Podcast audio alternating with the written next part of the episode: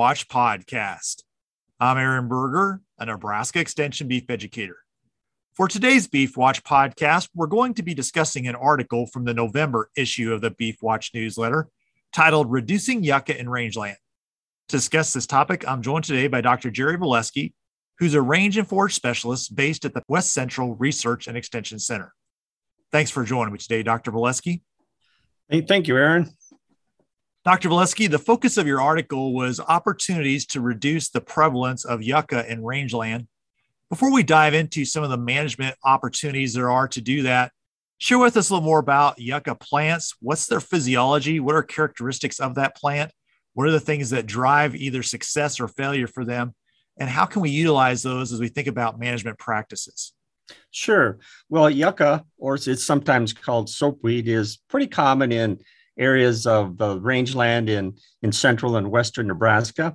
It's pretty well adapted to a, a variety of soil types. So whether it's, you know, sandy soils like we might have in the sandhills, or some are, are heavy to even clay, clay soils, um, you can find it there. It is a perennial, and uh, it does reproduce both by seed, but probably more commonly it is rhizomatous, or in other words, it has underground stems. And uh, these underground stems or rhizomes, they do do not reach out a, a great distance, but they um, you know, can get several feet away from, from the parent plant. And once established, the yucca plants can increase uh, on drier sites. They have a deep uh, taproot that aggressively uh, um, competes for water, and which, of course, can limit our grass production. And not only from the use of that soil moisture, just the, the space that these yucca plants can occupy. Doctor Volesky, what are some things that encourage yucca plants to flourish? And what are the characteristics or management practices that seem to create an environment where they do well? Well, with a lot of our problem or weedy species, you know, the grazing management that we practice can certainly, you know, facilitate or encourage some of the yucca plants to get get started. But but then again, we'll oftentimes see um, yucca plants growing in pastures that have been managed quite well. So sometimes, uh, you know, we we can't uh, manage our grazing.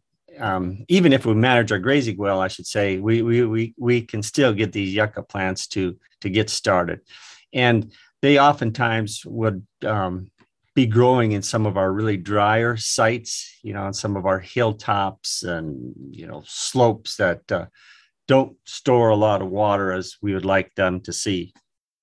From a grazing management perspective, when and how do cattle utilize yucca plants? Well, the and that's the, the cattle grazing can uh, be one, probably the most cost-effective way to try to control some of our yucca, yucca plants. And there's been some uh, observations that during the winter months, so say from now through to spring, um, if we have some winter grazing going on in our pastures with yucca, we can see sometimes that cattle will um, graze around the sides of the yucca plants, actually push them over. And this is going to be a, a pretty good way to control it. Now, to get these cattle to graze the yucca is not an easy task. And in fact, there's many times where it takes several years or have experienced cows that know how to, um, you know, attack or graze these yucca plants. And and even there'll be some cattle that won't won't ever graze the yucca plants.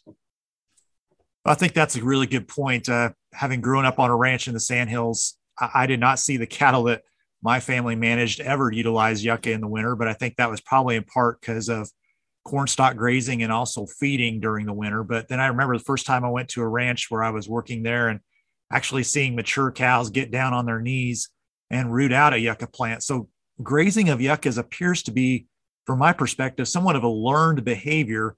And it maybe you need to go find some cows that know how to graze yucca and have them come teach your cows how to do it.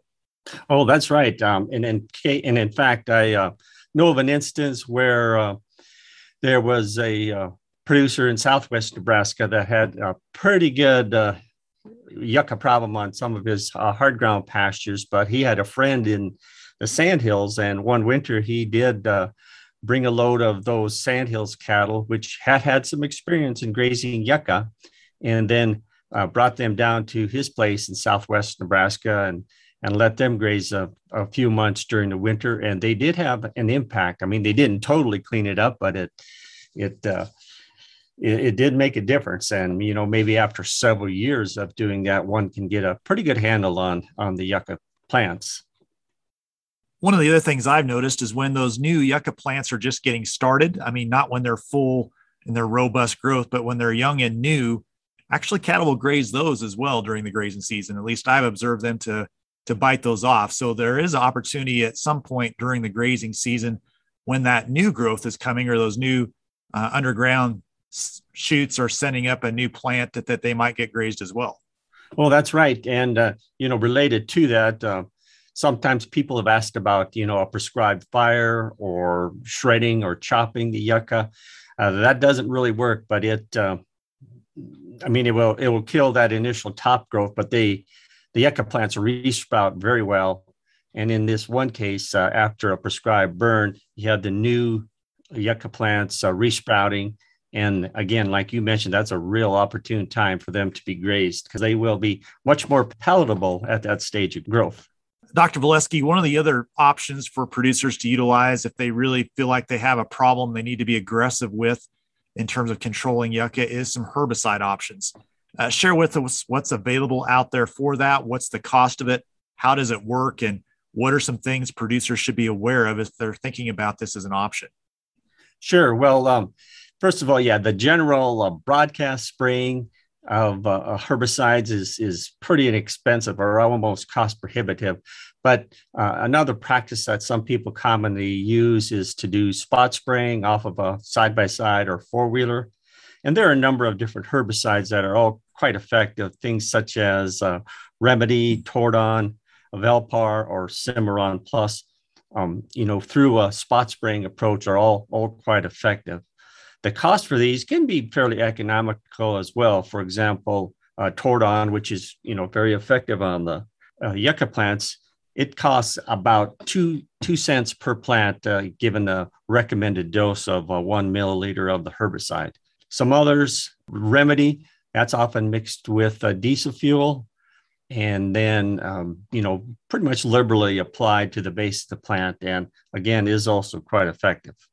I think one thing we do need to remind folks of, when you're using a herbicide like that, you're not only going to kill the yucca plant, but other will have an impact on some non-target forbs perhaps. And so I just caution folks when you're doing that, recognizing that you may be getting the yucca plant, but any other native forbs that are around that area also will be impacted as well.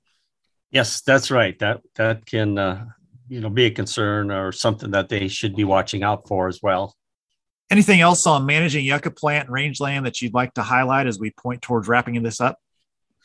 Well, no, other than just um, I think it's a, a good good management practice to uh, keep your eye on these areas or sites where you do have uh, a yucca growing, and if, if if those spots or areas are are getting too much yucca, uh, you know, now may be a good time to think about doing some of these different control uh, options that are out there. Well, thanks again for joining me today. You're welcome. For more information on the topic that was discussed in today's Beef Watch podcast, I would encourage you to visit the beef dot u n l dot e d u website. Again, the title of the article we discussed today is Reducing Yucca in Rangeland.